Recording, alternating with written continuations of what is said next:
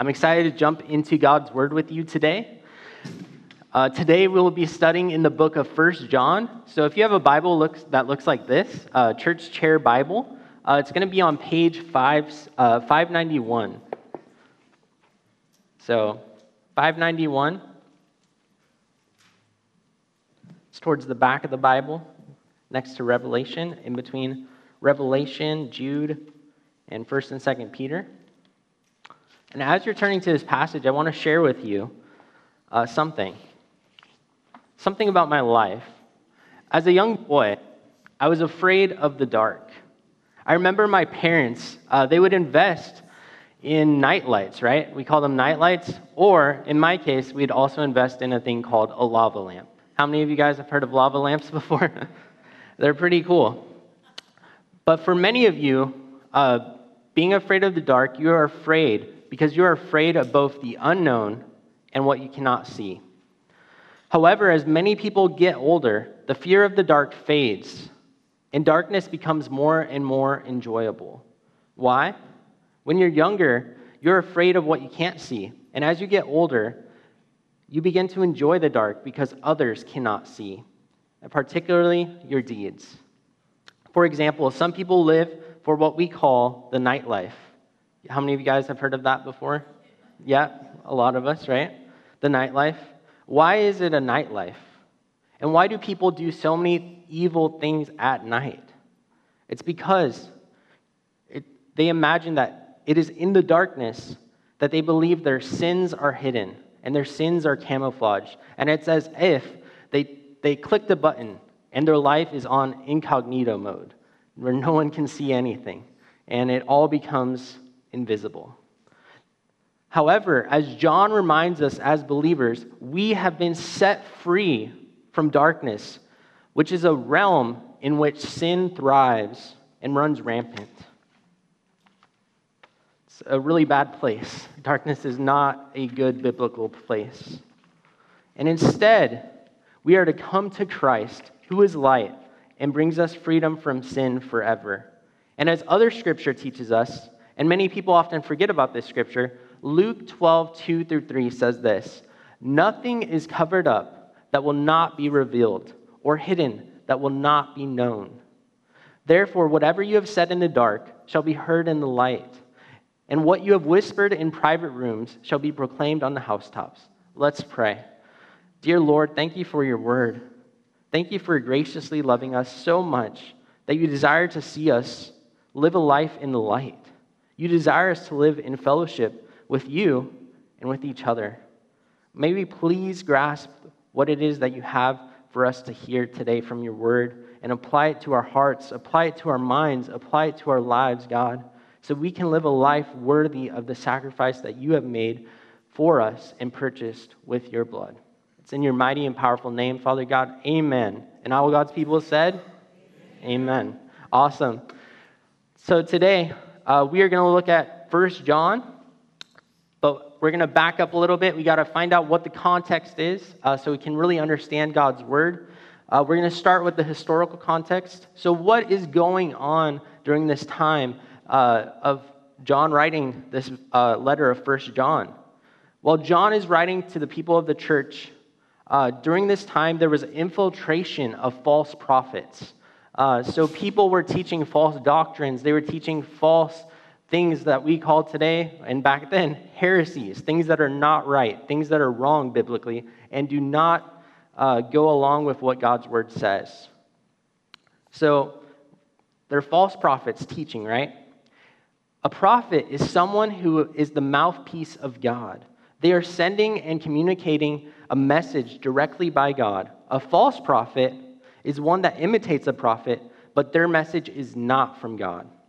And then what, what's the exact timeline of this book? Jesus has died, rose, and ascended.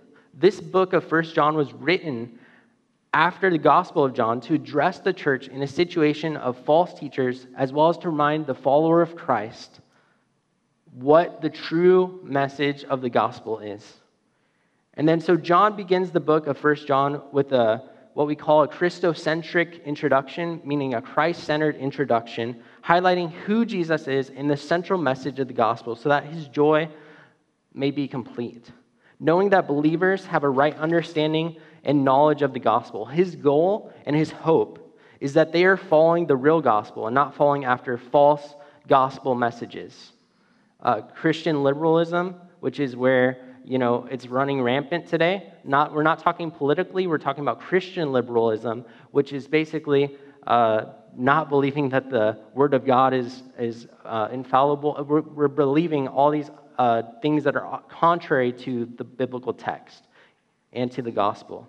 And so, not sticking to the Bible and being free with speaking, not actually following and prioritizing God's word. So, that's, that's a bit of the context. Now, we're going to start with the geographical context. Uh, if you look in the back, we have a map up here. First John was written by John while he was in Ephesus. There's a little arrow pointing to Ephesus, uh, part of Asia Minor. Uh, this same place, Ephesus, is the church that Paul addressed in his letter to the Ephesians. Uh, Paul's letter came first in AD 62 while it introduced the gospel to the Ephesians. John's letter, his letter, is instructing the Ephesians to stay anchored to the message that they first heard. So this is written after Paul's letter, uh, 1 John 2, 2 uh, sorry, 2, uh, 26 through 27. It says this I write these things to you about those who are trying to deceive you. But the anointing that you received from him abides in you and you have no need that anyone should teach you. But as his, teaching, uh, as his anointing teaches you about everything and is true and is no lie, just as taught you, abide in him. And then 1 John 1 5 says this This is the message we have heard from him and proclaim to you that God is light, and in him there is no darkness at all. So, my first point for today is this God is light. God is light. And we're going to see a lot of scriptures that back this up.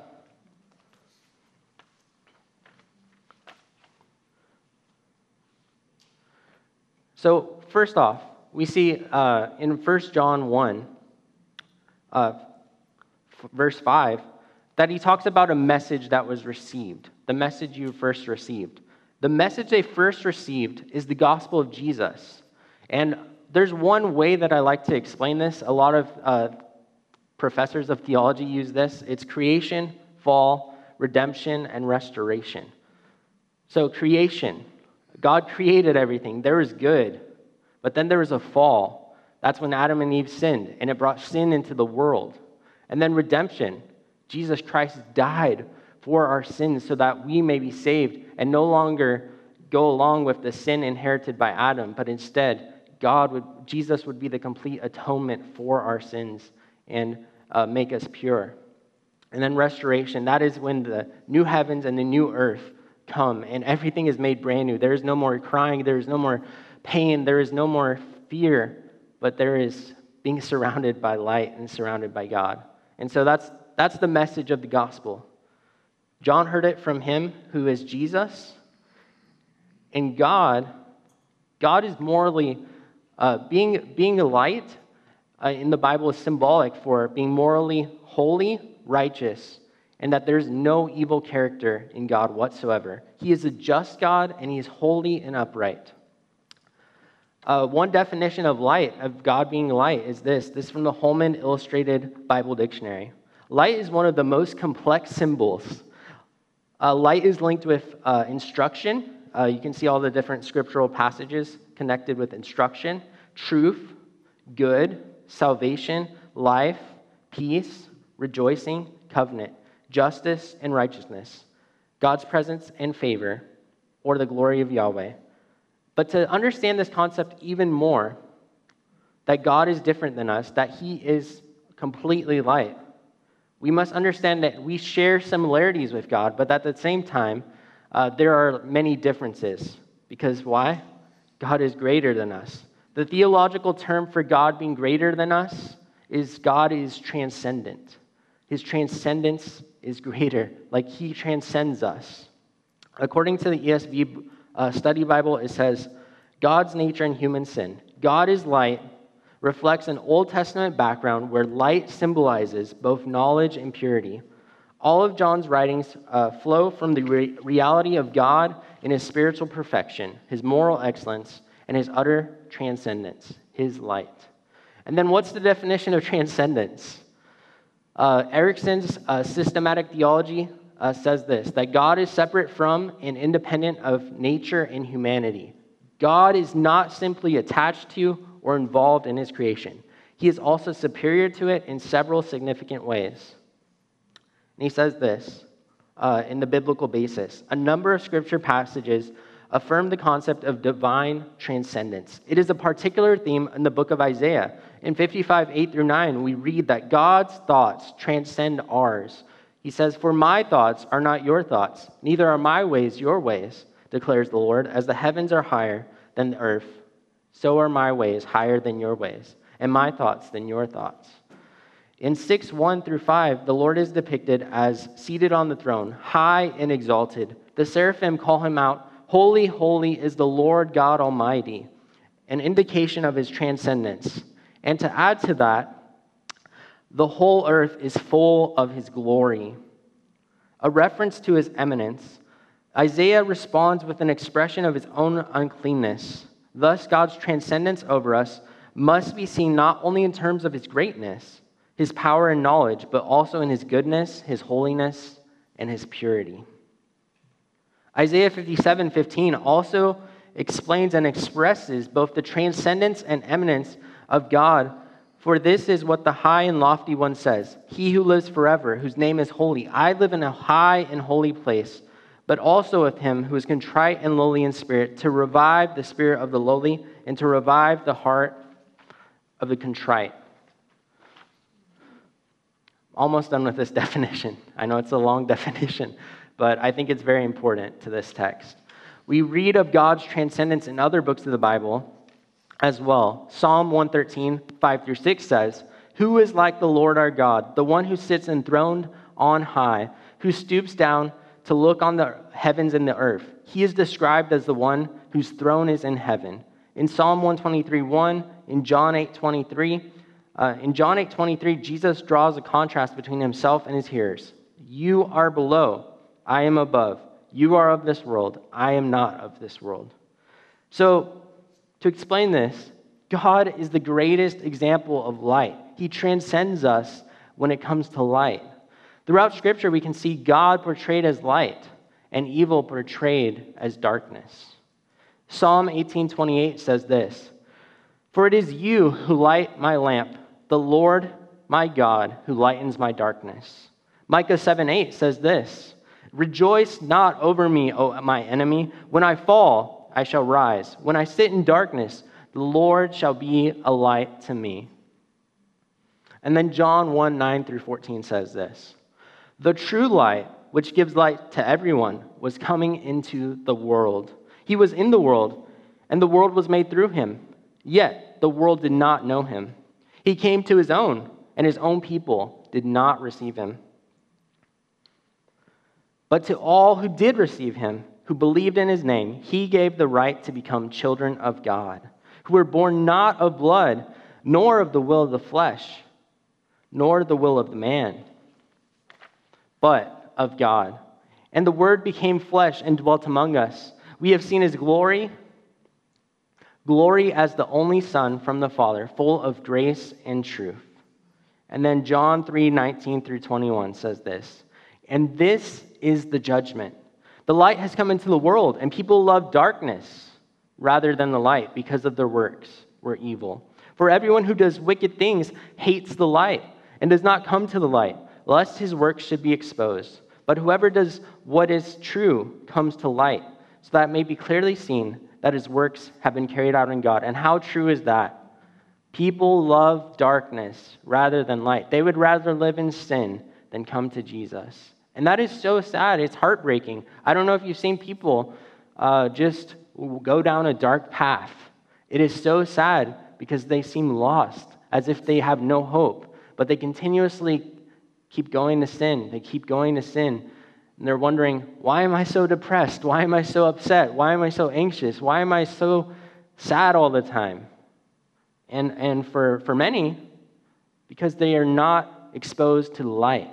It's because they are stuck in that same sin. They are stuck in the darkness. They are away from Christ, and they are not pursuing Christ. Instead of pursuing light, they're pursuing darkness. John 12 says this John 12, 44 through 46. And Jesus cried out, and he said, Whoever believes in me believes not in me, but he who sent me. And whoever sees me uh, sees him who sent me. I have come into the world as a light, so whoever believes in me may not remain in darkness.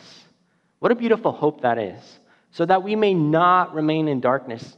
That is one hope of the gospel is that we no longer have to be stuck in the darkness, but instead we can be set free in light. Here's a small illustration of what I mean between the contrast between light and darkness. Here we go. Watch the clip. Never. I'll never turn to the dark side. You failed, Your Highness. I am a Jedi, like my father before me.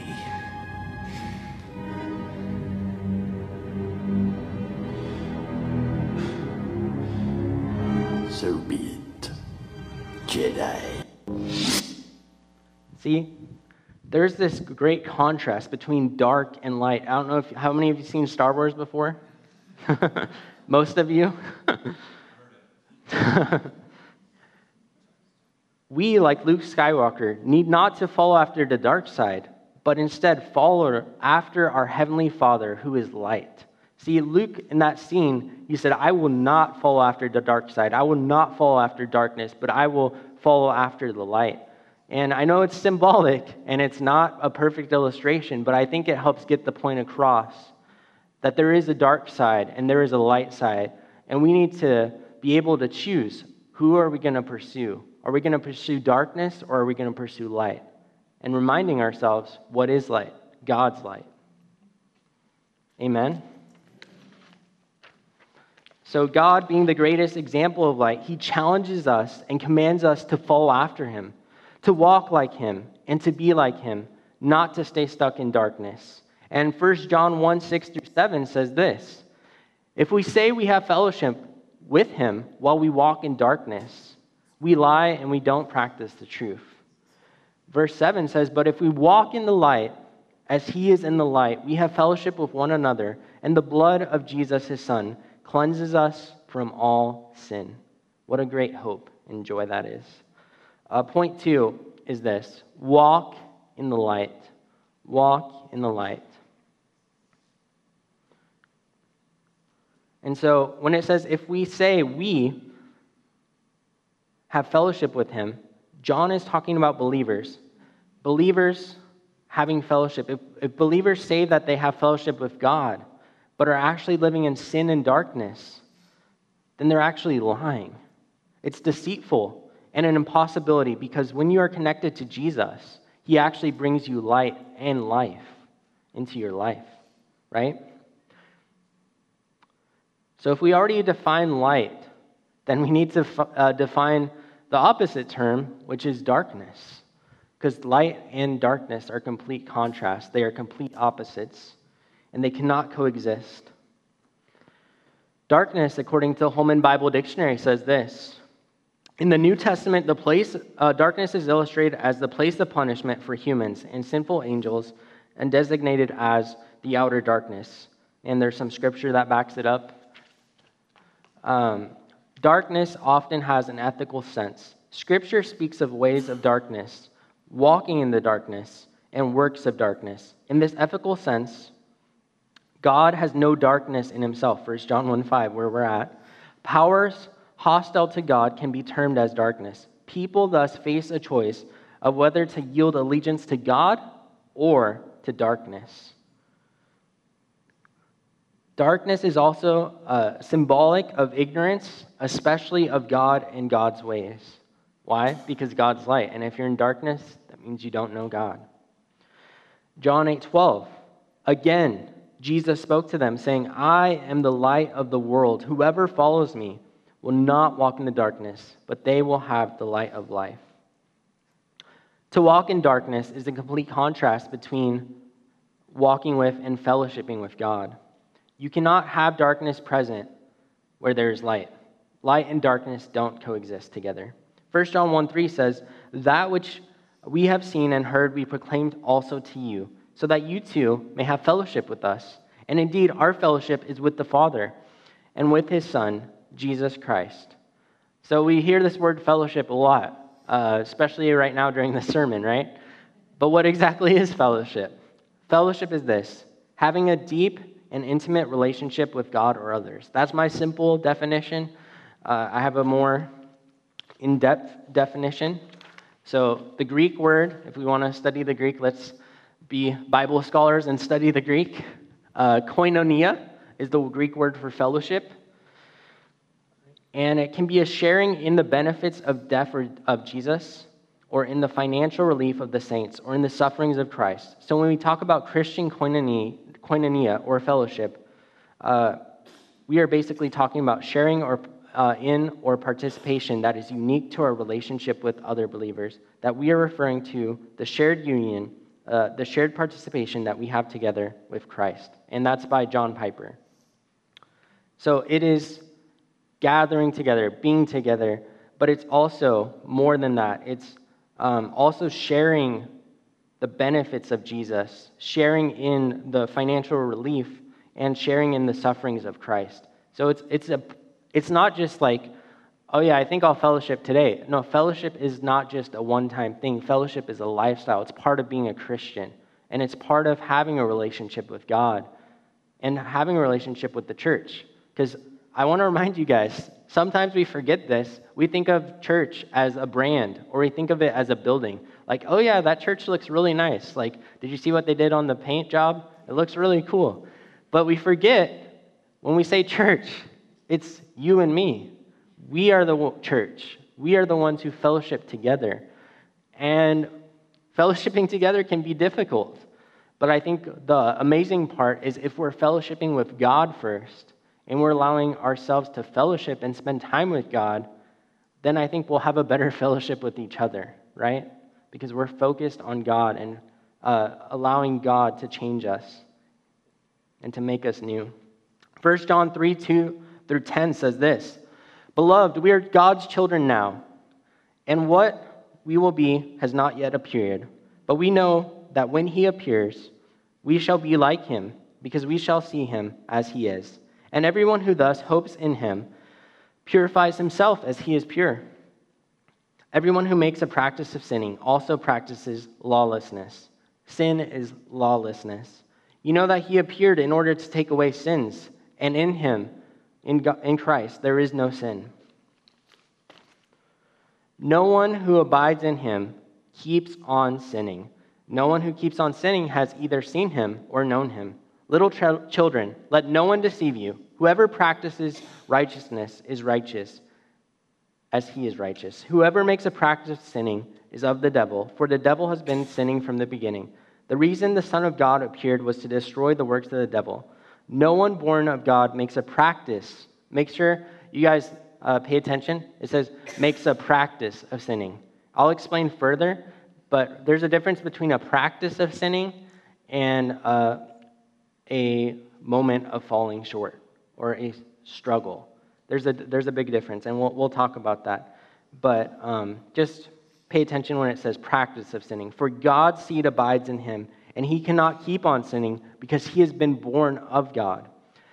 By this, it is evident who are the children of God and who are the children of the devil. Whoever does not practice righteousness is not of God, nor is the one who does not love his brother.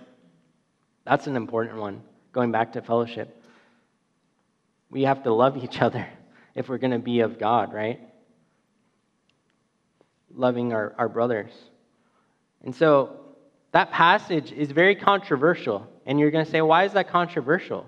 Well, I'm saying it's controversial because um, this goes completely against a lot of modern churches today.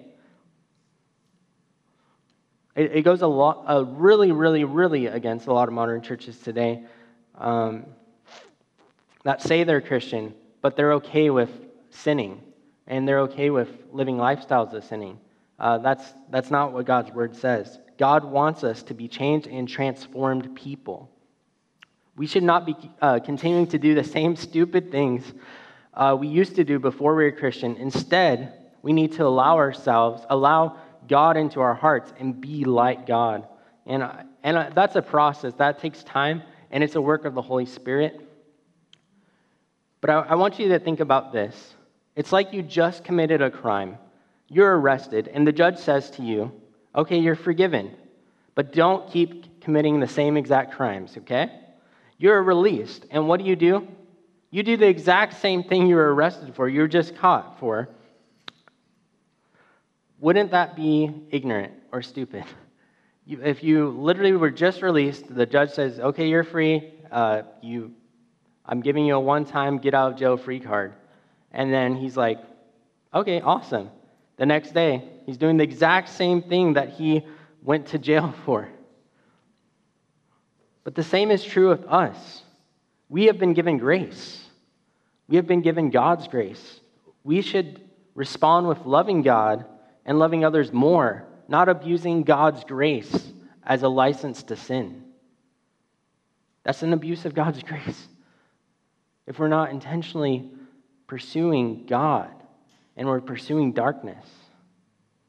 Because the whole point of being a Christian, Christian just means little Christ. It's a Christ follower. The whole point of being a Christian means that we're following after him, right? But how can we be following after him if we're following after the darkness? They're complete opposites. It's just like in Star Wars. You're either on the dark side or you're on the light side. Whose side are you on? And I think Paul says it well in the book of Colossians. And you thought you could escape this week without touching on the book of Colossians. Well, I'm sorry, guys, but you were wrong. We are going through Colossians today. Colossians 1 says this in verse 10 So as to walk in a manner worthy of the Lord, fully pleasing to Him, bearing fruit in every good work, and increasing in the knowledge of God Continue on to verse 11. Being strengthened with all power according to his glorious might for all endurance and patience, giving thanks to the Father who has qualified you to share in the inheritance of the saints in light. He has delivered us, this is really important, he has delivered us from the domain of darkness, and he has transferred us to the kingdom of his beloved Son. Isn't that amazing? Because we have been rescued from the darkness, we now have the ability to flee and run away from it. Run away from the darkness and stay close to Jesus and stay close to Jesus who is light. Jesus explains it well in the book of John. In John chapter 12, verse 35 says this So Jesus said to them, The light is among you for a little while longer.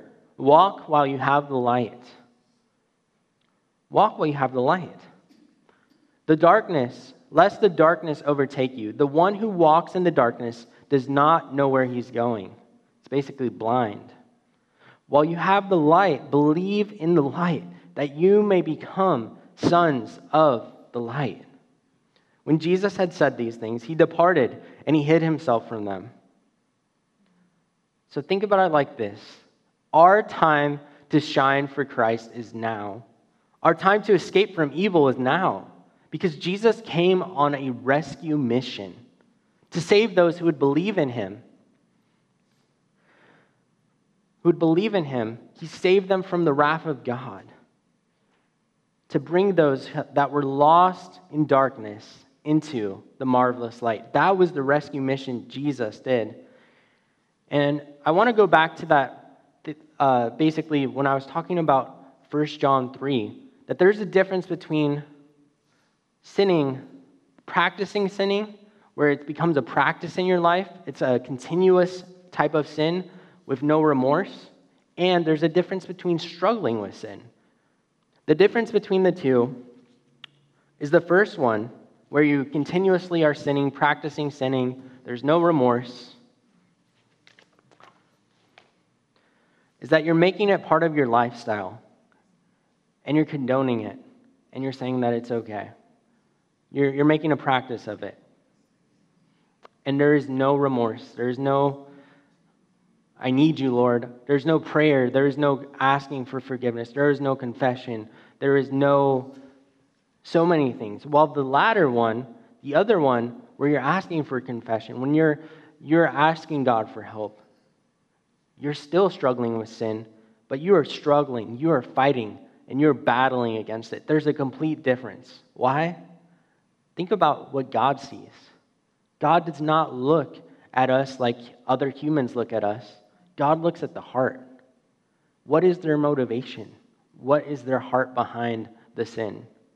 Is it a struggle where they're seeking accountability, they're asking for help, they are praying? Or is it, I just want to live this lifestyle, I want to do me and like enjoy whatever and live in sin and darkness? Because that's a complete different type of, of sin. Those are two different types of people. And so we have to be careful. Paul explains it really well uh, in Romans chapter 7, how he struggled with sin, but how he did not want to sin. It says this in Romans 7 18 through 25. And uh, this was one of, so when I was in high school, and I was really, some of my friends were struggling with sin, I was struggling with sin. This became a really, really important text in my life uh, in Romans 7, Romans 6, and Romans 7, and Romans 5. Uh, a lot of Romans is good. I mean, ask Pastor Cliff, he wrote a whole series on it. but it was really life changing to me because I was struggling and I was wondering, I'm like, Lord, why am I struggling so much with this sin? I'm a teenager. Why? And the Lord, through, through one of my Bible teachers, brought me to this passage, and it helped me so much. And uh, along with the other passages that we'll be reading today, really just helped me to grow and to walk out of the darkness and to live towards Christ, to, to live in the light, and to be set free from sin. And it, it's amazing. So, what God can do. Uh, Romans 7 18 through 25 says this For I know that nothing good dwells in me, that is in my flesh. For I have the desire to do what is right, but not the ability to carry it out. For I do not do the good that I want, but the evil I do not want is what I keep on doing. How many of us have been there, right? Keep on doing the evil you don't want to do. Keep struggling. Now, if I do what I do not want, it is no longer I who do it, but sin that dwells within me. So I find it to be a law that when I do the right, evil lies close at hand. There's temptation. For I delight in the law of God in my inner being, but I see in my members another law, or in my body parts, I see another law waging war against the law of my mind and making me captive to the law of sin that dwells in my members. Wretched man that I am, who will deliver me from this body of death? And Paul finds his answer right here in verse 25. Thanks be to God through Jesus Christ our Lord. So then I myself serve the law of God with my mind, but with my flesh I serve the law of sin. So he's saying, thanks. He finds his solution in Jesus. Jesus Christ was the solution to his struggle with sin. So I'll just say it now. There might be some of you today who struggle with sin, and you're like, man, I am just stuck in this darkness. I am stuck, and I feel like ashamed or guilty or struggling. The answer is simple Paul finds it in Jesus. Jesus is the only solution to breaking free of sin. It'll also take time. There's what we call in theology sanctification. That is the process of each day we have a, a chance to grow in love for the Lord as we pursue Christ. But that doesn't mean there aren't times where we fall short or we struggle. And I want to I want to remind you guys in, in theology, there's a difference between justification and sanctification. Justification is the work that Jesus Christ did on the cross for us, it's the atonement. He died for our sins once and for all, right? But a sanctification is a work of the Holy Spirit in us. And that's more of like where we might see us um, at times struggling more. Some seasons in our life we might be struggling more, but in other seasons we might be following Christ more. And my hope for you is that you allow Christ to change you and transform you so you're not walking in the darkness. And we'll, we'll see also how uh, John explains um, how to live in the light.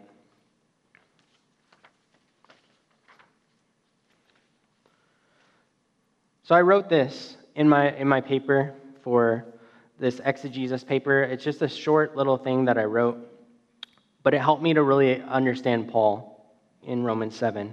It must be remembered that the central message of the biblical text in Romans 7 is that through Christ, believers have been freed both uh, from both the law and sin, and I've been given the opportunity to serve God through living by the Holy Spirit.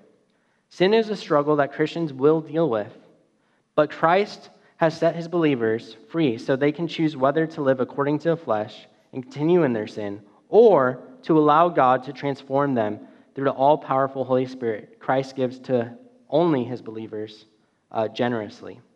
It is only Christ that can do this marvelous action in one's life. It cannot be accomplished according to believers' effort or self imposed will.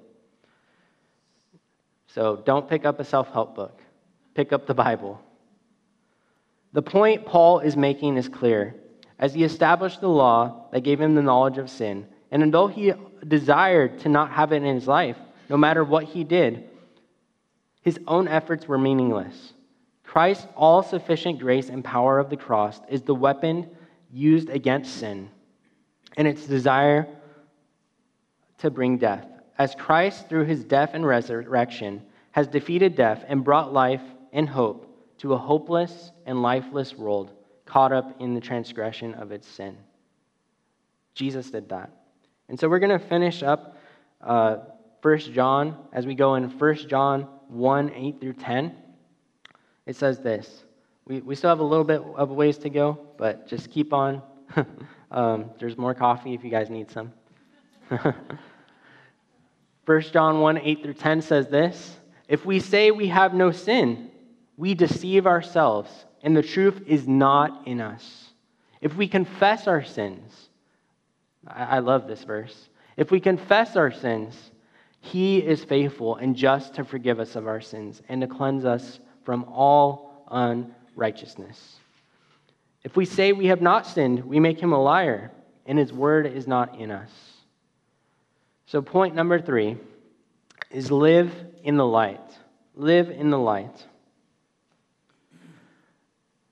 So, if we're truly sons and daughters of the true light and we walk in the light, we also need to live in and abide in the light, which is Christ. That means we need to be able to free our conscience through confession, confessing our sins to God, praying to God, asking for forgiveness. Why? Of course, Christ already forgave us, He already forgave us on the cross. But the reason why we confess is because God does something special in our hearts when we confess. It's saying, Here you go, God, you are in control. You are not just Savior of my life, but you are Lord of my life. And I confess that I messed up and I need your help, God. So that's, that's one big difference. Because most people, they want Jesus as Savior of their life but they don't want Jesus as Lord of their life.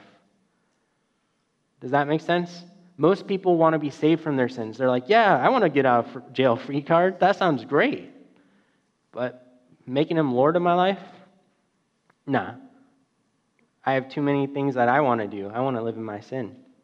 See, there's a difference. We need to make Jesus Lord and Savior of our lives. Psalm 32 5 says this I acknowledged my sin to you, and I did not cover my iniquity. I said, I will confess my transgressions to the Lord, and you forgave the iniquity of my sin. That's David right there, just saying, God, I confess to you. I acknowledge my sin to you. I, I've messed up. I need your help. And we know that David was not a perfect man. We know he had a heart that was for God, but we know in the Bible, we see there are so many sins that David committed. I mean, we could just say one was Bathsheba, right? Everyone knows that. But he confessed his sin. Proverbs 28 13. Whoever conceals his transgression will not prosper, but he who confesses and forsakes them will obtain mercy. And that's from uh, Solomon, Proverbs the wisest man of them all, uh, except for Jesus, right? He says, Confess and forsake them, and you will obtain mercy. You will obtain grace. 1 John 2 1 through 2 says this My little children, I am writing these things to you so that you may not sin. And he's, he's addressing believers, he's talking to us. But he's basically saying, like, if anyone says, sins, we have an advocate with the Father, Jesus Christ the righteous. He is the, here we go, big word, propitiation for our sins. And not for ours only, but also for the sins of the whole entire world. Point four through the light we have received life. Through the light we have received life. Ephesians 1 7 says this In him we have redemption through his blood, the forgiveness of our trespasses, according to the riches of his grace. 1 John 3 5 says this You know that he appeared in order to take away sins, and in him there is no sin.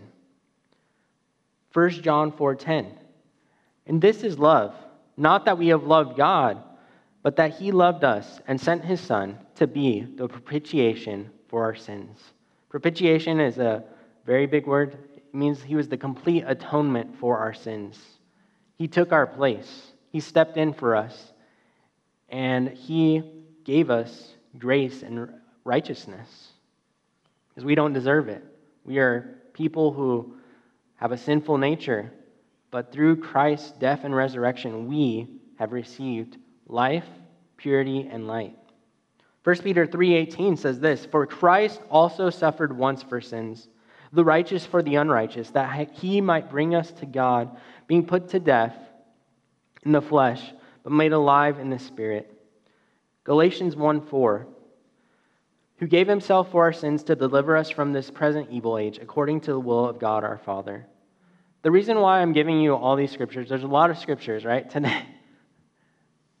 These can be weapons and reminders to flee from the darkness, to live for the light, to walk in Christ, and to remember that it's not on your own self imposed will, it's not on your own effort, but it's on the marvelous grace of God through his Son, Jesus Christ, who is our Lord and Savior. Another example I think of when a person that once walked in darkness and then there was a person that walked in light through confession of sin comes from the parable Jesus shares in Luke 18. Uh, it's in Luke 18, 9 through 14. And you may know this parable well. It's about a certain man who's a Pharisee and a certain man who's a tax collector. He also told this parable to some who trusted in themselves that they were righteous and treated others with contempt. Two men went up into the temple to pray. This isn't a joke. Like two men went up to. This is, yeah. this is a teaching. Uh, one a Pharisee and the other a tax collector. Uh, the Pharisee, standing by himself, prayed thus God, I thank you that I am not like other men I am not like the extortioners, the unjust, the adulterers, or even like this tax collector right here, standing right here before me, who can hear my voice yelling this prayer. I fast twice a week. I give tithes to all that I get, of all that I get. That's one person, right? That's the Pharisee. The person that thinks they're so holier than thou. They are the greatest thing, right? But here we go. Here's the stark contrast of someone that walks in light. They may still struggle with sin, but they are walking towards Christ. They are pursuing light. But the tax collector, standing far off, would not even lift up his eyes to heaven. He's so humble and so, like, just amazed by, by God and, and so convicted of his sin. He's, he beat his breast, saying, God, be merciful to me, a sinner. I tell you that this man went down to his house justified rather than the other. For everyone who exalts himself will be humbled, but the one who humbled himself will be exalted. And I, I think that explains a good point, too, where that Pharisee, He believed that his deeds, his goodness, would save him, would bring him grace, would give him favor with God. But the tax collector knew real theology, real, honest, biblical theology. No, we can't do it on our own. It's only by God and His grace and His mercy that we can receive forgiveness. So, my final application for you today is this I'm going to start with the Christians, the believers. So, if you're a believer, I want you to listen up. Don't be a person that walks in the light when it's convenient. Don't be only a Christian on Sundays, but instead seek after and follow God each and every day. I hold on to this biblical truth in James chapter 4 verse 8. Draw near to God and he will draw near to you. Cleanse your hands, you sinners, and purify your hearts, you double minded. He will do this as we confess and ask God to help us to be a people who live in the light. And Peter shares what and how the family of God should and does look like in 1 Peter 2. 1 Peter 2 9 through 12. I love this passage. But you are a chosen race, a royal priesthood, a holy nation, a people for his own possession, that you may proclaim the excellencies of him who called you out of darkness into marvelous light. Once you were not a people, but now you are God's people. Once you had not received mercy, but now you have received mercy. Beloved, I urge you as sojourners, as exiles, to abstain from the passions of the flesh, which wage war against your soul. Keep your conduct among the Gentiles honorable, so that when they speak against you as evildoers, they may see your good deeds and glorify God on the day of visitation. It's that reminder all of us that claim to be Christians, people are watching. People are watching your every move and listening. People want to know what is a true Christian? Why, what does a Christian do? How does a Christian act? What is their heart? And so, a lot of times, you know, Pastor Cliff and I, we're the pastors, but you're all Christians as well. And so we can't be the only example of being a Christian. We need you guys, your help too, as brothers and sisters in Christ, to also be an example of what it means to walk in light. And not just to walk in light. I, the reason why I say there's a difference between walking in the light and living in the light is you can choose to walk in light. And, and maybe that's a good season, right? But what happens if you start walking towards the darkness? Right? The reason why I say that is because to live in the light is different. You're living and abiding in the light. And it, it's, it's not today I'll live in the light, or today I'll walk in the light, tomorrow I'll walk in darkness. Living in the light is staying in the light. It's staying on the light side, not going to the dark side. So remember that. Now, if you're a non believer in here, I want to say this to you you're truly missing out on a life of meaning and purpose, of joy, peace, and hope. A relationship with God is the most amazing thing you could possibly obtain and have and experience in this world. I've seen people go from lives where they no longer wanted to live, people who are depressed, people who are suicidal but I've seen them also come out of that darkness and walk into the light and seen the amazing transformation of hope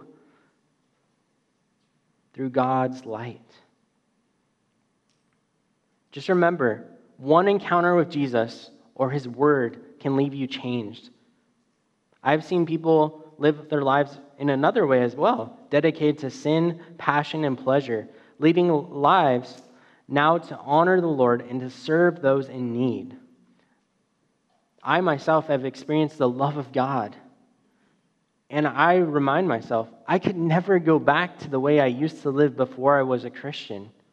It was a horrible life, filled with depression, filled with anxiety, stress, worried about being in the darkness, worried if people would find you out, right? It's not fun. Sin might be fun for a little while, but it, it's going to catch up with you, and it's not worth it. Christ has become my life, my purpose, and my greatest joy to live for and to serve. I pray and hope for you, if you're a non believer, to search for him so that you can experience his love, his grace, his mercy, and his peace that surpasses understanding because he brings true hope and true light in the midst of darkness. Because if you don't know, a good example of darkness is the world we live in right now.